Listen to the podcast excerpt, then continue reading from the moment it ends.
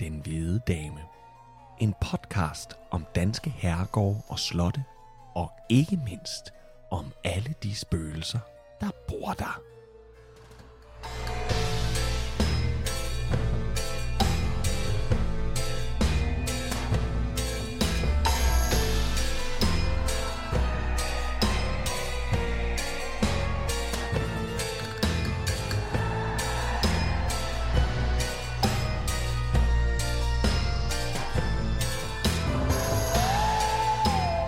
Velkommen til Den Hvide Dame. Hvis du er til spøgelser og Danmarks historie, så skal du bare blive hængende her.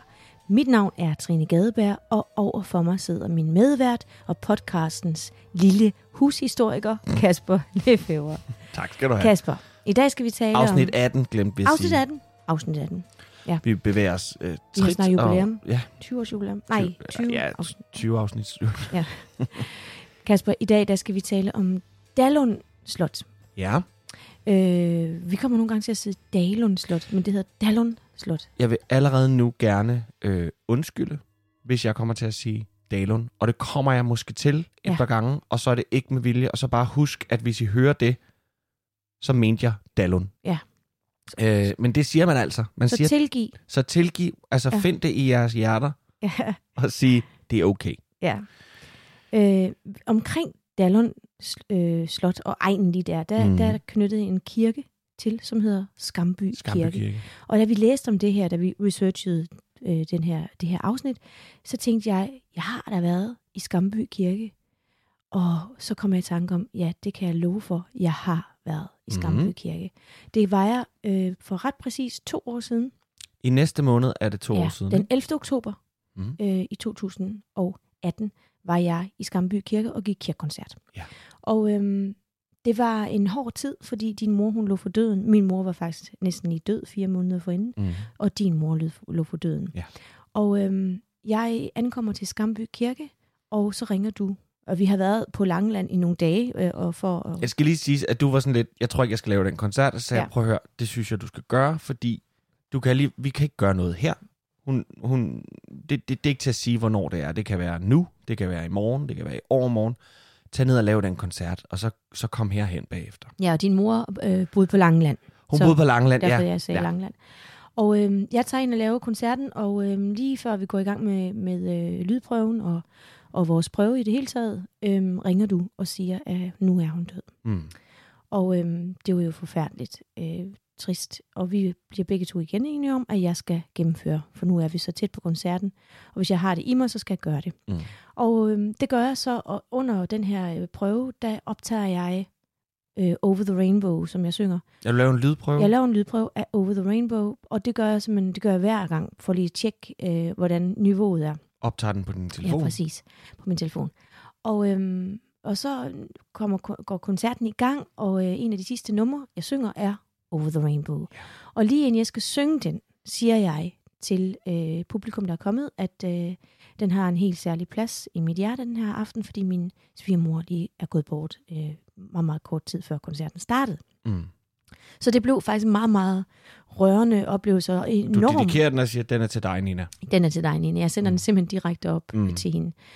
Øhm, og efter koncerten, så kører vi så, øh, eller jeg kører, ned til Langland. Ja. Ja. Ned til dig mm-hmm. og Mhm. familien, og vi sidder og siger farvel til din mor, og, og kysser hende. Og, og så tager vi så til Svendborg, hvor vi har lejet et hotelværelse, fordi der var simpelthen så mange mennesker nede. Øh, ved, Det, er en lille, det var en relativt lille gård, så, ja. Ja. så vi tænkte, ved hvad, vi, vi kører bare til Svendborg og sover der, og så, så kan folk få, alle kan få en god plads at sove på. Og øhm, undervejs øh, på den her biltur, øh, vi har sådan cirka kørt en halv times tid, Mm. så siger jeg til dig, kan jeg vide, hvordan din mor hun viser sig? Øhm, fordi det hun lovede mig, at hun ville gøre. Mm. I det sekund, jeg har sagt det, så brager det ud af højtaleren på bilen med Over the Rainbow. Lige præcis den lydoptagelse, Du som jeg lige havde lavet. Ja. Og vi blev fuldstændig, altså, Du klodsede bremserne på bilen, stort set nærmest. Ja. Ikke? og så holdt vi ind, og så sad vi bare og lyttede til den, og, og, og vi tænkte, hvordan, hvordan, Jamen, det- kan, hvordan kan det lade sig gøre? Fordi jeg kan forstå, Kasper, hvis man sætter sig ind i en bil, og man tænder den, at at, at så kan der ske et eller andet med radioen. Hvis det var sket lige der, så havde jeg haft fuld forståelse for Ja. det. og tænkt, nå jamen altså, din, øh, din, øh, din øh, Bluetooth er på, og Ja. øh, den starter så op, hvor du har siddet sidst og hørt det der. Ja. Men vi har altså kørt i bilen i en halv time. Ja, Og øh, det, der også skal siges, det er, at det, det er ret højt. Ja. Altså, der er virkelig skruet højt op. Ja. Altså, der er ingen af os, der Vi sidder bare og sluder, og det er lige det øjeblik, Ja. ikke? Ja. Der brager det ud igennem ja. højtalerne. Uh, det jo så... så vi håber, øh, eller tænker, at det er min søde mor, der har, har sagt et eller andet sted fra. Jeg, jeg hørte den, og tak for, tak for sangen, og jeg er videre. Det var vanvittigt. Det var, øh, det var, Men det var en meget... smuk oplevelse også. Ja. Gud, jeg havde næsten glemt det. Ja. En mærkelig... Ja, det er, det er ved at være... Det er ikke så lang tid siden, og alligevel virker det som lang tid siden. Ja. Men øh, Men øh, nu går vi i gang med Dallon Slots, og det er jo dig, Kasper. ja. Yeah.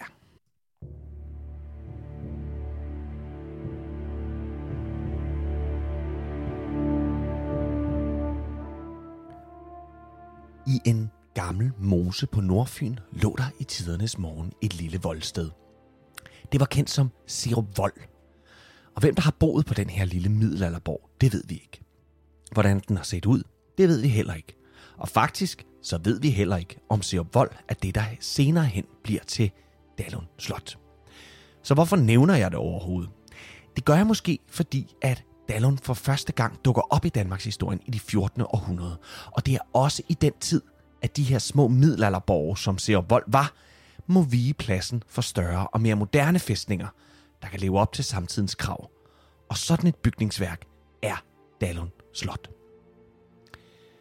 De første ejere af Dallon er med sikkerhed Gert Hertvisen Bryske og Peder Hogenskild, som begge levede i årene 1400-1450 1382 til 1459, og det placerer dem og Dallon i en tid, hvor kongen af Danmark hedder Erik af Pommern. Selv samme konge gjorde både Bryske og Hogenskild tjeneste under som medlemmer af rigsrådet, og Bryske var dertil også lensmand på Næsby Hovedslot. Bryskeslægten var af Mecklenborgsk oprindelse, og de sad rundt omkring i hele Danmark, men de var primært fynske, da de sad på Flintholm mellem Forborg og Svendborg og Magård og Langesø nord for Odense. Gert Bryskes søn, Iven Bryske, gifter sig med Peder Hogenskilds datter, Cecilie, og på den måde kommer Dallon på ene Bryske hænder i 1441. Iven Bryske gør som sin far og svigerfar tjeneste for kronen som ridder, medlem af Rigsrådet, lensmand på Næsby Hoved Slot, og i den forbindelse også som landsdommer på Fyn. Iver og Cecilie fik en søn, Ejler Bryske, som skulle komme til at spille en endnu større rolle end hans forfædre. Han var personligt meget anset af hele tre danske konger. Først kong Hans, sidenhen Christian den anden, som udnævnte ham til høvdsmand på Fyn, det vil sige en art stadholder på hele Fyn. Det endte dog med, at Ejler valgte at gå over på Frederik den første side, da denne erklærede den reformglade Christian den anden krig i 1523 fra sit fyrstedømme i Holsten. Herefter bliver Ejler i en årrække landsdommer i de nordlige regioner af Jylland. Han dør dybt forgældet i 1526, og det er børnene, der må betale af på den store gæld, deres far efterlader dem i arv. Det bliver dog den ene søn, Gert Bryske, der ender med at købe sine søskende ud og sætter sig som ene herre på Dalun. Det er i hans tid, at nogle af de ældste dele af det nuværende hovedhus bliver rejst, og de kan faktisk ses den dag i dag. Gert får ikke et langt liv som herremand på Dallon. Han dør nemlig allerede i 1552, og herefter der er det hans enke Anne Tønnestatter Viffert, der sidder på Dallon helt frem til hendes død i 1586, hvor sønnen Ejler Bryske overtager. Han var en erfaren kriger, der havde deltaget i mange slag, både nationalt og internationalt. Således havde han blandt andet kæmpet under Daniel Ransau i hans mange slag op igennem Sverige under den nordiske syvårskrig. Ejler udvider Dallons jord betydeligt via mageskifte med kronen, og slottet vokser både i størrelse og vækst i de år, som han er herre. Ejler og hustruen Gertrud Lunge får selvfølgelig også børn, og af dem kan vi takke datteren Lisbeth Bryske for hendes kæmpe slægtsforskningslitteratur, da hun står bag Bryskeslægtens slægtsbog.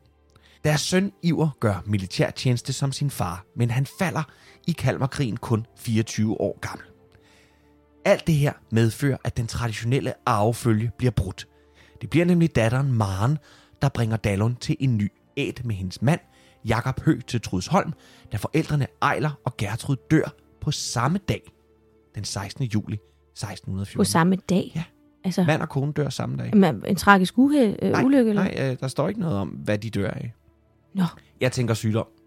Og ja. så har man, har man smittet hinanden, eller ja, det kan jeg være. ved det ikke. Men på samme dag? Er det vildt, ikke? Ja.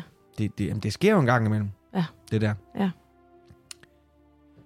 Men på den måde gør Høslægten deres indtog på Dalund Slot. Det bliver barnebarnet til Ejler og Gertrud, der overtager driften af slottet. Ejler Hø kaster sig fuld af gå på mod ud i rollen som herremand. Han bygger til på Dallund, blandt andet det store ottekantede tårn i gården ved Nordfløjen, samt en lang række andre byggeprojekter og udvidelser, som kan ses den dag i dag. I 50 år sidder Ejler Hø på Dallund, men under Karl Gustav-krigene bliver Dallund hårdt ramt af krigens ødelæggelser. Dette bragte Ejler ud i økonomisk ruin, og i sin sidste leveår boede han i Odense. Efter Ejlers død i 1660 skifter Dallund ejer et utal af gange, og ingen af dem sidder på slottet ret længe. Økonomien driller. Der er arvestridigheder, og mange af dem er bondeplager. Blandt dem kan nævnes Jens Eriksen, som udover at være bondeplager og en ivrig torn i øjet på sine rivaler på de andre godser og gårde, også bliver Fyns første borgmester. Man havde altså en borgmester på hele Fyn. Nå. Men det er altså officielt den første borgmester på Fyn.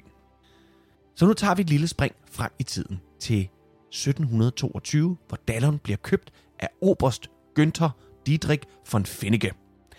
Finnecke var ud af en gammel mecklenborgsk adelsslægt og havde nær mistet livet i slaget ved Gardenbusch, som er en af de her Øh, øh, store slag, hvor svenskerne gjorde deres sidste store øh, forsøg i den nordiske krig. Øh, den, øh, den store nordiske krig, det kan vi måske lige, hvis lige sådan kort lige skal opsummere, øh, den gik i al sin enkelhed ud på, at en række lande gik sammen om at prøve at stoppe svenskerne i deres udvidelse. Svenskerne var blevet meget store ved Østersøen, og, og, og ret naturligt havde de enormt meget lyst til ligesom at, at se, hvor, hvor langt det her det kunne bringe dem. Altså om de kunne blive i først og fremmest regere Skandinavien, men man, man rent politisk kunne man se, at svenskerne faktisk var, var i gang med at sige, hvis de, hvis de tog det også, så ville de kunne udvide både i Rusland og ned igennem Tyskland. Så det gik man sammen om at sige, det, det skal vi ikke. Og det var godt. Gudskelov. Ja, holdt op. Så havde vi siddet her. Så skulle der være shirtboller over Så havde der været Europa. sh- shirtboller i... Men de smager nu godt. Det smager dejligt. Ja. Nå. Finnecke virkede til at tage hans nærdødsoplevelse i krigen meget alvorligt og brugte sin nye chance her i livet til at gøre Dallon Slot til hans nye hjem. Det efterhånden ret forfaldende slot, som havde lidt under Karl Gustav-krigene, blev nu gennemrenoveret. Det meste af hovedbygningens forfaldne nordfløj blev revet ned og genopbygget med Finnecke og hustruen Clara Levenshaus våbenskjold over indgangspartiet. Der blev også plads til en del udvidelser på bøndergodsområdet. Og om Finnekes forhold til bønderne, så skal man blot lytte til Trines fortælling lidt senere for at regne det forhold ud. Han var bestemt ikke vældig blandt bønderne, som kvitterede med en tilsværtning af hans eftermæle som bondeplager og et drabligt exit fra denne verden. Men det fortæller Trine om senere. Finneke døde allerede i en alder af et par og 40 år i 1729, og det bliver nu hustruen Clara Levensau, der styrer Dallon med overordentlig dygtighed med sans for drift og forretning, og ikke mindst blev forholdet til bønderne midlet en del år, da hun drev Dallon, indtil at sønnen Theodosius Ernst Frederik von Finnecke overtog driften. Altså et flot navn, altså. Det bliver vildere endnu, bare vent. Fordi de- Theodosius. Ja, ja, men øh, hvad hedder det? De kommer, bare vent, der kommer et, et vildere navn senere. De, de overtager nemlig de der navne. Nå, Theodosius var det, man med et lidt frisk udtryk kunne kalde for en underlig snegl. Af sine omgivelser blev han betegnet som akavet, introvert, aggressiv og i det hele taget ganske umulig at være i stue med. Han havde brugt sine unge år i udlandet, hvor han studerede, Og han var yderst sprogkyndig, og hvis han holdt af noget i den her verden, så var det at studere og sidde med hovedet i en bog. Bøgerne forstod han sig på, hvorimod mennesker og social adfærd straks var en helt anden historie. Når tiden ikke gik med bøger, så var Theodosius en ivrig amatørarkeolog. Det gav sig så udtryk i, at han stort set gravede i samtlige gravhøje på hans jord. Dengang der var der ikke den store lovgivning på det her område, og da særligt ikke for adelen, som jo kunne gøre, hvad der passede dem stort set på deres jord. Han blev på den måde en stor øh, besidder af oldtidsfund fra diverse udgravninger, som han forestod. Han gravede simpelthen bare i de der gravhøje. Det, er jo, det må altså, man jo ikke. Altså. Nej, og ved du hvad, jeg er nødt til at sige, jeg misunder ham det. Fordi det, sådan har jeg det hver gang, jeg kører forbi en gravhøj. Så gad du godt lige... Jeg gad. Jeg gad at bare klods bremserne på bilen, og så finde spaden frem og bare ja. grave ud derinde. Ja. Se, hvad der ligger af hemmeligheder. Ja. Uh, no. Men det er jo godt, at vi har nogle regler på det område. Ja.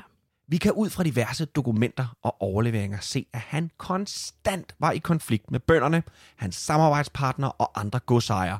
Og til sidst var hans forhold så dårligt, at han med rette rent faktisk frygtede for sit liv. Men trods hans svære sind, så lykkedes det ham faktisk at få Dallon til at vokse igennem mageskift og almen drift.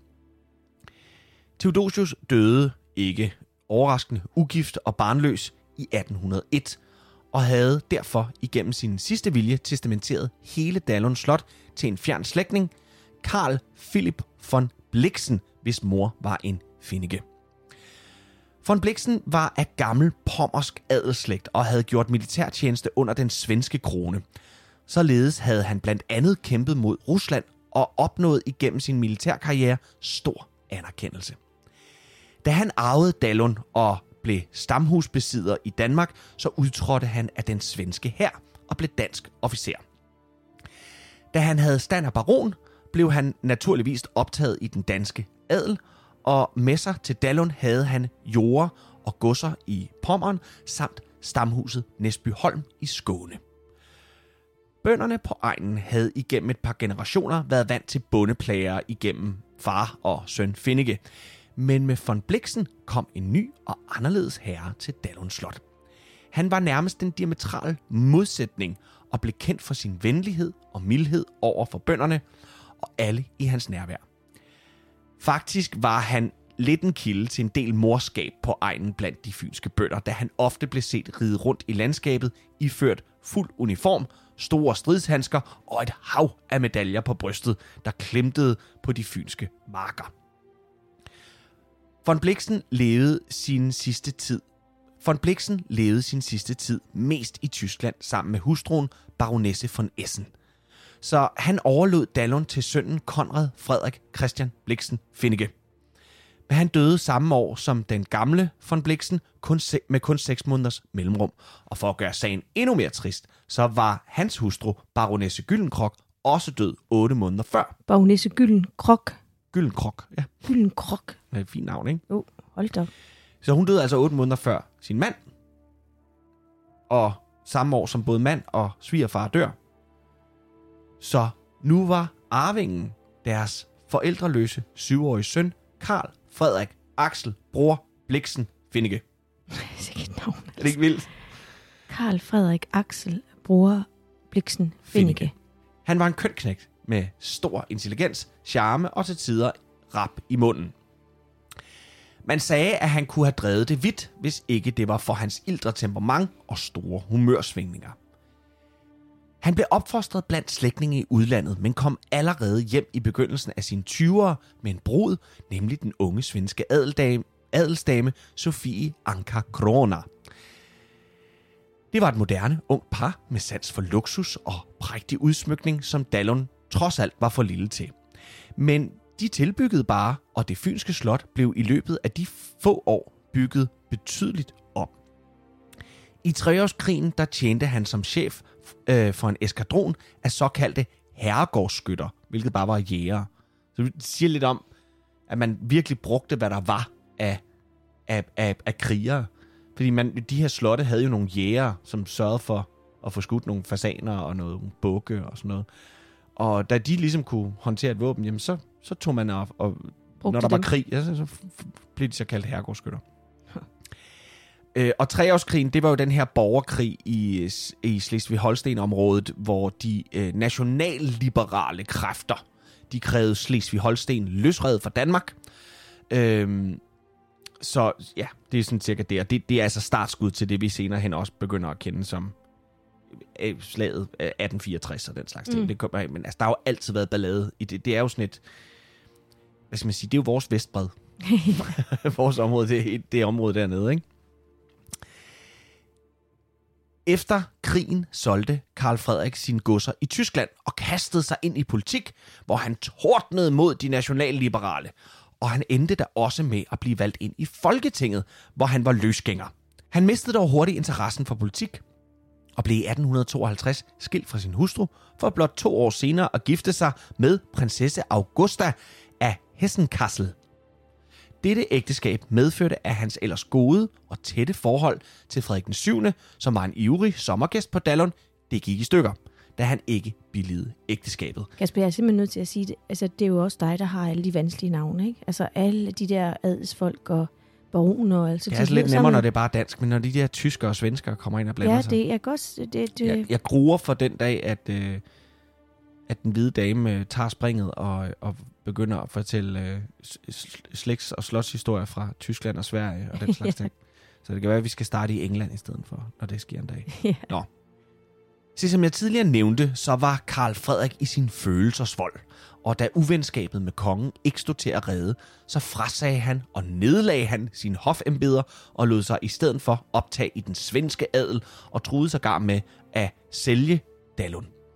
Han kom faktisk ret langt i den her proces. Man havde egentlig givet ham retten til at opsige sit, sin, sine adelstitler i, med og den slags ting, men i sidste øjeblik så slutter han fred med kongen, og så fatter han ovenikøbet endnu en gang interesse for dansk politik, hvor han igen bliver valgt ind i Folketinget, denne gang under den rotviske regering, hvor han sad under krigen i 1864. Han levede sin sidste år med sygdom på et tysk kurbad i Baden-Baden og døde i 1873. Hans mange festebønder rejste et mindesmærke for ham på Dallon som tak for hans stærke ledelse og vældige væsen på og omkring Dallon. Efterfølgeren Frederik T.H. H.A.C.W. Bliksen Finneke Nej, nu stopper det simpelthen. Kan- og hans hustru, Clara. Hvad siger du? Hvad står alt det for? Ja, ja, det må folk gå ind og slå op. Jeg kan ikke huske det. Øh, de står for alle mulige ting. Altså, hvad sagde du? Frederik T. Efterfølgeren Frederik T. H. H.A.C.W. Bliksen Finneke og hans hustru, Clara, satte endnu en gang skik på det gamle slot. Men solgte stedet fra og ophævede stamhuset i 1915. Dog vender Clara hjem nogle år efter, øh, at hendes mand dør, og så køber hun selve hovedbygningen af Dallon øh, af den nye ejer, som ejer det, øh, en mand, der hedder Jørgen Hansen. Da Clara Bliksen Finneke dør i 1925, bliver gården købt af arkeolog og apoteker Paul Helve Mikkelsen, som skænker stedet til Centralforeningen af Sygekasser i Odense som et hvile- og rekreationssted. I dag er Dallon Slot et konferencested med tilhørende grønt landbrug. Men med så mange ejere igennem historien, og med så mange år på banen, så kan Dallon næppe finde ro. Og hvis man spørger folk, som er kommet på Dallon igennem tiden, så vil de også kunne fortælle, at der langt fra er ro på det elgamle slot. Vi skal nu høre om spøgelserne på Dallon.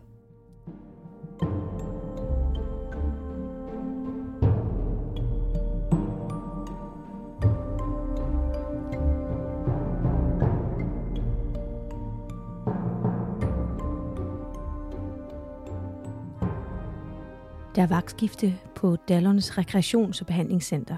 Nattevagten Ruth Sørensen skal overtage efter aftenvagten, og over en kop kaffe får de to talt lidt om, hvordan aftenen er forløbet. Alt har været stille og roligt, siger aftenvagten. Der er ikke sket noget usædvanligt, og alle patienterne er gået til ro, og de sover trygt. De to sidder og sluder lidt videre, drikker kaffen ud, siger farvel til hinanden, og Ruth er nu helt alene. Hun går en runde rundt ved alle patienterne, og alt ånder altså bare fred og ro. Ruth går tilbage til køkkenet og sætter kopperne i opvaskemaskinen. Hun når lige at se, at klokken nærmer sig midnat, og i det hun lukker lågen til opvaskemaskinen, hører hun et hjerteskærende højt skrig. Og pludselig bliver Ruth omringet af isnende kulde, som suser ind i rummet. Jesus Christ. Nærmest som, som en sådan slags kuldetornado. Ruth mærker nu, at et eller andet stryger hende langs kinden, og alle hår rejser sig på Ruth. Muskler spændes helt ud. Nakkehårene står ud som sådan en, en som børstehår, ikke stride børstehår. Ja. Skridet, det bliver ved, og Ruth styrter ud på gangen for at se, om nogle af patienterne er kommet noget til, fordi det lyder virkelig som, som noget, at der er noget tragisk, der er sket. sindssygt. Men ude på gangen er der helt stille. Der kommer ikke noget derudfra i hvert fald. Hun går tilbage til køkkenet. Skridet er der stadigvæk. Det lyder som et, et mandeskrige, og det lyder altså som, som om, der er sket en katastrofe. Langsomt bliver skridet mere og mere rallende, som om de sidste kræfter bruges. Og til sidst, så er det væk. Ej, hvor er det klamt. Det er først natten efter, at Ruth hun kommer i tanke om, at hun faktisk blev lidt bange, for da hun igen møder... Jamen, ja, No shit. ja. For da hun igen møder ind til nattevagt, øh, føler hun sig utryg ved at være alene og venter på, at skridet skal komme tilbage. Men det gør det ikke. Ruth hun spørger de andre kollegaer, om der er nogen af dem, der har hørt et hjerteskærende skrig, men ingen har hørt noget. Der slår det Ruth, at skrid ikke var fra et menneske, det kom fra et genfærd. Ruth var med et klar over, hvem det var, der lige ville sende en sidste hilsen, nemlig Theodosius Finnecke. Ruth hun var 100% sikker. Men hvorfor hun lige skulle have den øh, hilsen, det, det ved ingen. Men hendes egen teori går på, at øh, genfærdet måske var vred på Ruth over, at Ruth havde solgt en gård fra, der faktisk tilhørte slotte, slottet. Eller også, at Ruths oldemor hjalp til med at forfatte øh, historisk materiale om Dallon, og der har hun måske ikke lagt fingre imellem, hvor slem en herremand Theodosius Finnecke var. Mm. Noget i den stil. Ja, ja. Men det rallende efterskrig, som genfærdet vislede ud, fornemmede Ruth altså var det sidste, vi hørte fra Theodosius Finnecke, og dermed også årsagen til, at Ruth ikke var bange for at møde ind i nattevagten senere hen. Ej, jeg synes, det der med, at det bare er sådan noget, et skrig, der bliver ved. Ja. Ikke?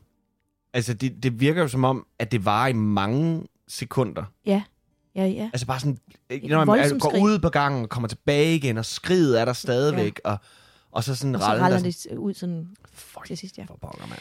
Ja, Men- de der patienter havde fået lov at passe sig selv, hvis det var mig. Hvem var han så ham, Theodosius Finnecke? Altså, livet har jo ikke været let for ham. Nej. lille Theodosius. For han var kun fem år gammel, da faren jo dør, og han stod øh, alene tilbage til at overtage Dallon. Det var han jo for lille til. Ja, det var han. Så moren drev stedet, og Theodosius var altså først 43 år gammel, da han fik lov til det. Det gav ham jo meget tid til at læse og rejse i, og måske var det også det, der gjorde, at han ikke havde den fjerneste idé om, hvordan man begik sig blandt bønder og de lokale folk omkring slottet. Han var i hvert fald allermest glad for sine dyr. Så glad, at han lod rejse en mindesten over sin hund, Filippine, og en hest, der blev 35 år. Hun var så god til at gå lige flæsket på folk, og det kan være, det er jo det, der tiltalte Theodosius. Han var i hvert fald, som du sagde, Kasper, en lille utryg en af slagsen. Ja. Den måde, han behandlede øh, folk på, var himmelråbende skidt. Fordi et andet dyr, Theodosius også elskede, det var træhesten. Hmm. Han straffede bønder ved at give dem en ridetur på hesten. Og her taler vi altså ikke om en sød lille Shetlands pony, men om en træplade med sådan fire ben. Og træpladen var sådan sat lidt på skrå sammen. Ja. Så der, hvor du sad, der blev dine kønsdele altså presset ned samtidig, at man bandt lodder om benene. Så kropsvægten sådan ligesom tyngede ja. kønsdelene længere ned. Og det har været meget smertefuldt. Og det er jo altså ikke lige... Altså, det er jo, det er jo, det er jo hele dage, man har siddet på den, ikke? Jo jo. Det er jo ikke et par minutter. Og det var jo også enormt ydmygende at sidde der til Helt offentlig øh, sindssygt, beskuelse. ja.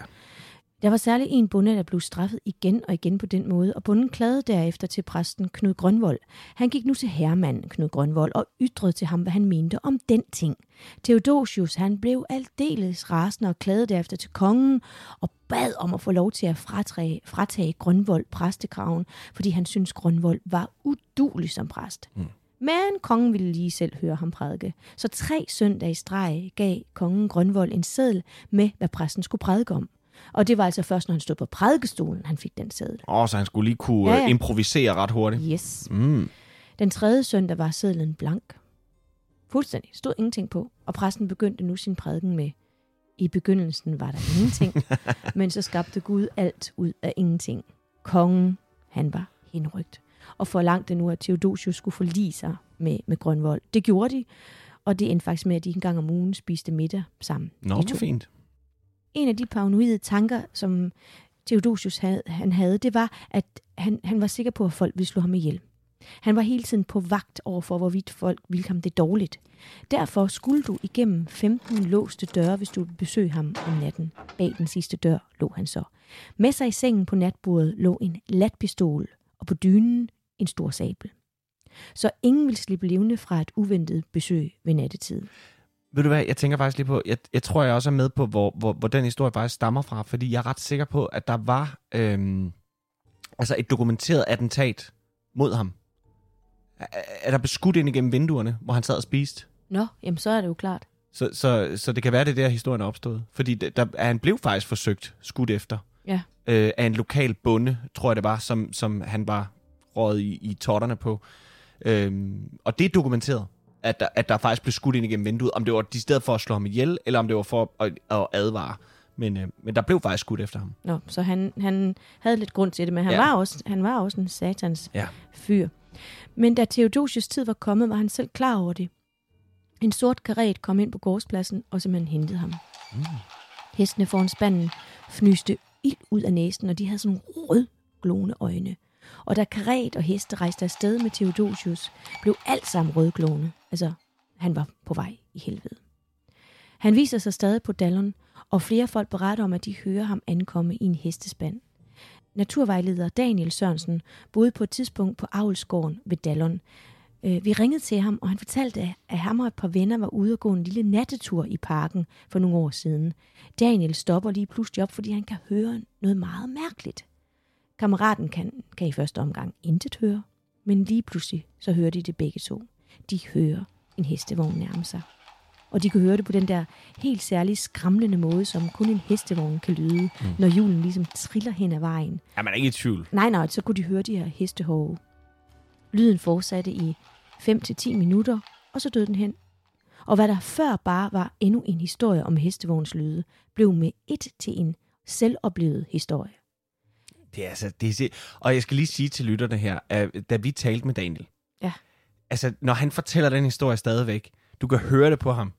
Altså den, er- er han sådan, han, du ved, han var sådan lidt, ja altså jeg ved, at, at, at, men han var sådan lidt grinende, men også, du kunne høre, at det har bare sat sig. Ja.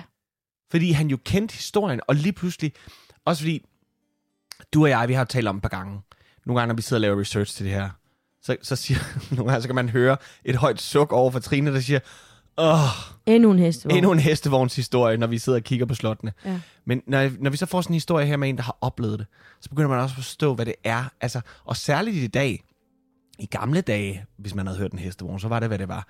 Men en hestevogn i dag, det hører du altså meget sjældent. Ej. Det er så noget særligt. Ja, det er det. det. Det svarer jo faktisk lidt til, hvis du her, vi bor her midt på Amager, vi, vi hører jo ambulancer og udrykning. Det er blevet sådan en hverdagslyd, Ja. desværre jo. Altså, Ja. øh, og det har det været dengang også, at Mm. man hørte øh, Ja. kareter, der kom ind og ud af gårdspladsen. Præcis. Men, Men, men, men i dag, nej, altså, der kommer ikke bare sådan. nej, og, der, og der forstod vi lige pludselig, hvad den der hestevogns kære lyd gør ved folk, når de hører den. Og særligt i dag, fordi... Øhm, Han fortalte også, at hans kammerats nakkehår, de stadig rejser, når de taler om den Ja. her oplevelse. Men hvis det er Theodosius hestevogn, og du er så heldig at møde ham, så kommer han altså i en firspand, en stor karet, og med skødefrakker og med kalvekrøs i halsen, altså den her lille mm. hvide ting, man har oppe i halsen dengang, eller man havde i halsen dengang. Han har en trekantet hat på, og i hånden, der bærer han simpelthen en bog med gyldne spænder. Han er ikke den eneste, der er dømt til at gå igen på slottet. Det gør hans far nemlig også. Ja. Og hans exit fra denne jord, den var meget drabelig og efterlod nogle spor, som stadig findes i dag. det var det, jeg henviste til. Lige præcis. Han var ekstrem lidt vældigt af de lokale. Der var ingen, der kunne lide ham. Og skønt han satte en masse, masse ting i gang, altså byggeprojekter og diverse ting, så var det bøndernes overbevisning, at når man var så øssel med penge og opgaver, så var det, fordi man var i ledtog med fanden selv. Men hvad skete der så, da Obersten blev 40 år? Det ved ingen, men han ændrede fuldstændig humør og personlighed. Ham, der før var en fandens kal, han blev pludselig bare sådan en, en skygge af sig selv. Han var nervøs ved alting. Han turde ikke gå alene. Han hyrede en vagt til at sidde ved sit soveværelse om natten. Altså en bevæbnet vagt. Ja. Men en dag, der gik det for alvor galt. Vagten faldt i søvn, og nu var der altså frit spil ind til obersten. Mørkets magt kom, og det gik altså ikke stille af sig. To kæmpe hunde ankom, hev fat i obersten og kastede ham rundt i værelset. Kastede ham ind i væggen, op i loftet. De flåede, og de rev i ham, til han døde. Så tog de ham med hen over Søndersø og løb med ham direkte ned i helvede. Kasper, der var blod over alt i værelset. Der var afrevne lemmer, og indvolde lå spredt, spredt rundt i hele værelset. Som du ved, når, når en rev har været på hønser. Det var et forfærdeligt syn. Og historien fortæller, at Obersens tjener, Anders Madsen, han måtte fylde kisten med sten, fordi der altså ikke var en hel herremand at komme i graven. Værelset det stod uberørt i mange, mange, mange år, fordi alle de blodpletter var, blev ved med at komme tilbage, uanset hvor mange gange man kalkede over. Men så indrettede man det til en af slottets jomfruer og kaldte det nu for det gule værelse. Som bevisførelse for denne historie fik, findes der faktisk en kæmpe blækklat i kirkebogen, hvor Oberstens dødsdag er noteret. Dejen spildte simpelthen en kæmpe blækklat, da han hørte om den her grusomme død, øh, grusomme død, som Obersten var ude for. Det er en vild historie. Det er en vild historie. Altså, jamen, jamen, både fordi, altså du ved, han er jo, vi, vi er jo relativt langt op i tiden her, ikke? Vi er i 1700-tallet. Ja. Og det er, altså, det, det, det, det er bare fordi, historien virker sådan, den virker lidt middelalderlig vild. Altså, og det her med, at man, man, har, man har smurt så kraftigt på, ikke? Altså, at, at jeg kan ikke lade være med at tænke, kan vide, om der har været noget omkring hans død. Altså, på anden vis. Ja, et eller andet, der har været voldsomt. Ja, ja, fordi det, det, det virker altså helt vildt sindssygt at fortælle, at værelset var smurt ind i blod og indvold og to helvedeshunde, og han, er, og han ikke var helt, da han kom i kisten og den slags ting. Altså, altså selvfølgelig godt bare være en straight-up øh, røverhistorie, men, men, men de der øh, historier kommer jo et sted fra. Så jeg kan vide, hvad der har været omkring hans død. Ja. Det kunne være lidt spændende at, at finde ud af en dag. Det kan være, nogle af vores lyttere kunne Det grave kan være, at de kan grave lidt i det her. Af de sørgelige rester af obersten, man fandt i rummet, valgte man at vise dem frem i en åben kiste i Skamby Kirke, og en stor sten blev altså sat op. Så altså både søn og far vandrer hvileløst rundt på dalleren. Obersten ankommer i en mindre karet, altså en sønnen, Mm. og han er iført uniform, lange støvler og kappe, og så tjekker de altså slottet fra rum til rum. Det er noget rigtig, rigtig skidt, hvis du derimod møder de to sorte hunde, for det er lige med død og ulykke. Det skete for en ung pige i 1934. Hun var lige uden for dalleren og møder to hunde med ild ud af øjnene. De satte sig ned over for hende, og så begyndte de bare at nedstige hende. Pigen rendte hjem og fortalte, hvad hun havde oplevet, men der var ikke rigtig nogen, der troede på hende. De grinede af hende og sagde, at den myte intet havde på sig, og at det sikkert var ganske almindelige hunde. Men 14 dage efter blev pigens mor alvorligt syg, og hun døde. Og lige til pigens egen dødsdag i 1982 Mm. stod hun ved sin historie, at hun faktisk havde mødt disse store kæmpe hunde med ild i øjnene. Der er faktisk beretninger om, at folk har set dem i 1956, i 1968 og så engang op i 80'erne. Det er alligevel sindssygt. Ja. Så kommer vi til Ejler Hø, Kasper. Mm. Tømmeren fik foretrædet for herremanden Ejler Hø, da denne skulle have bygget en ny lade på Dalleren. Tømmeren forklarede Hø, at han ville være den bedste mand til jobbet. Faktisk var han så dygtig, hvis han selv skulle sige det, at han på stående fod allerede nu kunne sige herremanden præcis, hvor mange stykker tømmer og navler, der skulle til for at bygge laden. Ejler glodede på den selvsikre tømmer og fik lyst til at tørre hans smørrede, selvtilfredse sti- øh, smil af læberne. Hvis du er så dygtig, som du påstår, så er du vel ikke bange for et lille vedmål, sagde Ejler. Og det var tømmeren bestemt ikke, og så gik han med til, at han ville levere arbejdet gratis, hvis han ikke havde regnet antallet af navler og tømmer rigtigt ud. Da laden nogle tid senere stod fast, altså næsten færdig, der kunne Ejler tælle sig frem til, at den forbandede tømmer har haft ret i antallet af tømmer og navler. Ejler liste sig ud i laden natten før den skulle stå færdig og fjernede en af navlerne i loftet. Næste morgen dukkede tømmeren op og slog det sidste stykke tømmer i laden. Han vendte sig triumf- triumferende mod Ejler og bad om sin løn.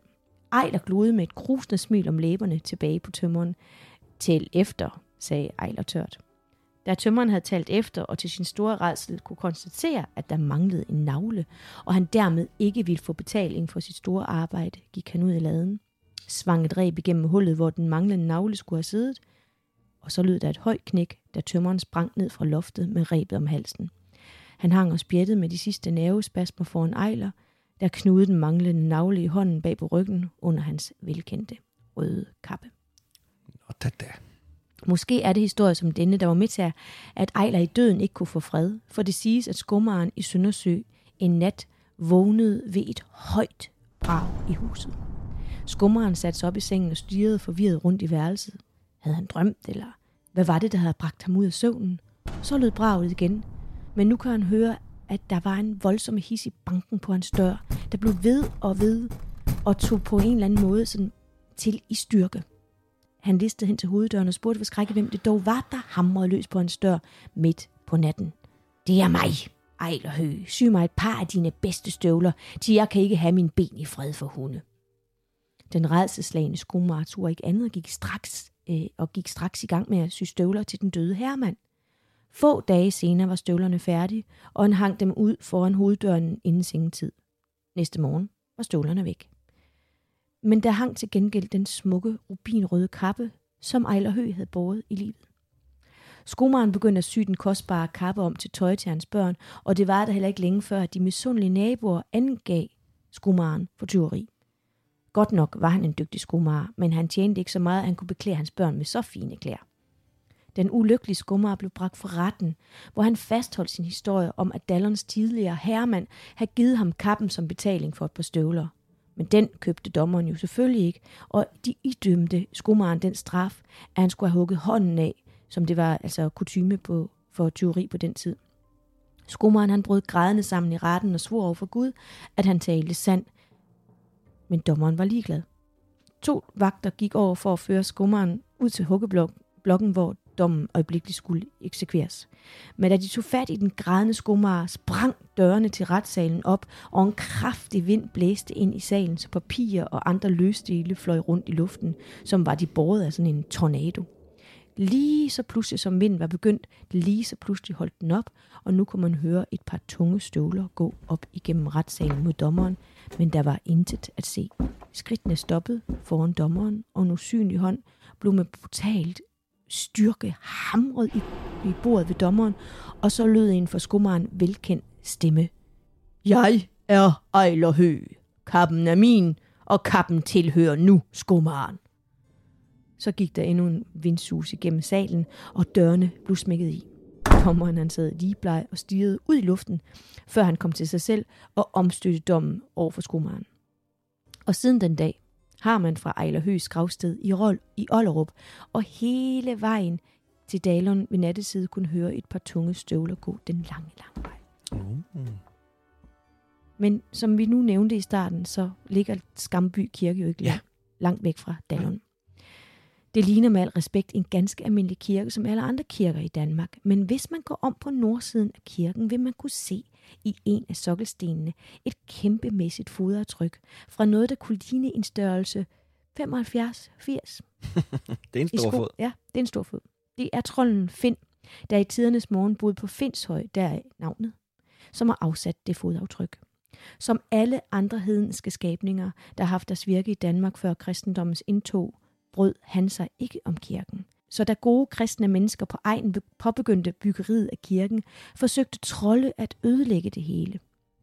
Fra sit hjem på Finshøj tog han nu en håndfuld sten og kylede dem af fuld kraft mod kirken. De fleste fløj hen over kirken og landede i Stensby, hvor bønderne den dag i dag har problemer med kæmpe sten i jorden. Gav videre med ikke, det er derfor, det hedder Stensby. Tænk sig, det tror jeg. Ja, så han tog en stor sten, som igen røg ved siden af kirken og landede midt i Søndersø. Til sidst træskede Finn fra sit hjem og ned til, øh, til kirken, hvor han lossede af fuld kraft foden ind i nordsiden af kirken. Men hvor herre holdt hånden over kirken, og i stedet afsatte Finn det kæmpemæssige fodaftryk, som, i, som den dag i dag kan ses. Det er jo vildt. Og det er ret sjovt. Vi Man skal nok bringe et billede ja, ja. af det, fordi det, er, det, det ligner helt vildt et stort fodaftryk. Ja. Ja. Finn opgav for bugt med kirken og gik hjem til Finshøj igen. Og hvis man lytter godt efter, så kan man altså høre snorken inden fra højen. Det det var en uh, god troldehistorie. Dem har vi ikke så mange af. Nej. Øh, Jeg ved jo, du er vild med trolde, Kasper. Jeg elsker øh, Trolde. trolde. og Ja. gammel øh, øh, øh, sådan noget folkeovertro med det der. Øhm, det er, trolde, er, trolde er en ret spændende ting. der er faktisk en, øh, der er faktisk en bibelsk forklaring på, øh, på trolde, jeg stødte på i tidernes morgen. Altså, hvordan trolde opstod. Øhm, som ikke er, hvad skal man sige, i, i, i, i den nordiske tro, der er det jo, der er det jo, det er vel det, er vel det tætteste, vi kommer på noget med jætter, ikke?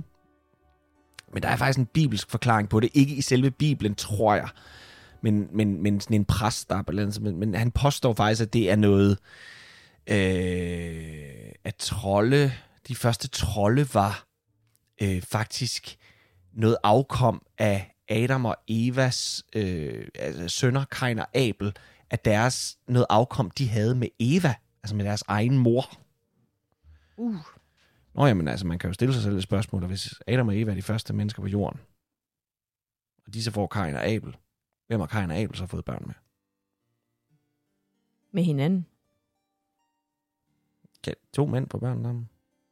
Nå, Der må jo ligesom være en kvinde inde i billedet, så det kan jo også kun være, være mutter. Nå, men altså, der, det er faktisk en, en, det er sådan lidt mere halv ulækker forklaring på, hvor, hvor, hvor trolde i grunden stammer fra. Men øhm, den, kan man jo, den kan man jo kigge på. Vi havde valgt at grave frem fra Dalun Slots sorte muld. Stedet det er som sagt åben for offentligheden og drives jo, som jeg sagde tidligere, som konferencested, og så man kan sikkert godt lige stikke hovedet indenfor og kigge. og tak til Daniel Sørensen for inspiration til spøgelsesdelen og fortællingen om kareten, som jo som Daniel jo oplevede på egen hånd. Daniel er naturvejleder, og han har en hjemmeside, der hedder værude.dk, og han kan faktisk bookes til mange, mange spændende Han ting. er en god fortæller. Ja. Så hvis man øh, sidder derude og vil have det ind på nærmeste hold, så skal man øh, tage fat i, øh, i Daniel og få en, øh, en rundvisning måske, og nogle, nogle gode historier. Ja. Næste gang, der skal vi besøge Gammel Estrup Herregård på Nordjurs, hvor Skel-familien, dem kender vi jo fra Ingeborg i hvert fald, har haft deres gang. Og så har stedet også en meget, meget bizarre historie om en adelsdame, der blev muret inde, fordi hun havde et forhold til en hund. Det lyder underligt, Ja. men det er alt sammen næste gang. Og indtil da, der skal jeg sige tak til dig, Trine. Tak til dig, Kasper. Og til vi lyttes ved igen, så må I have det uhyggeligt godt.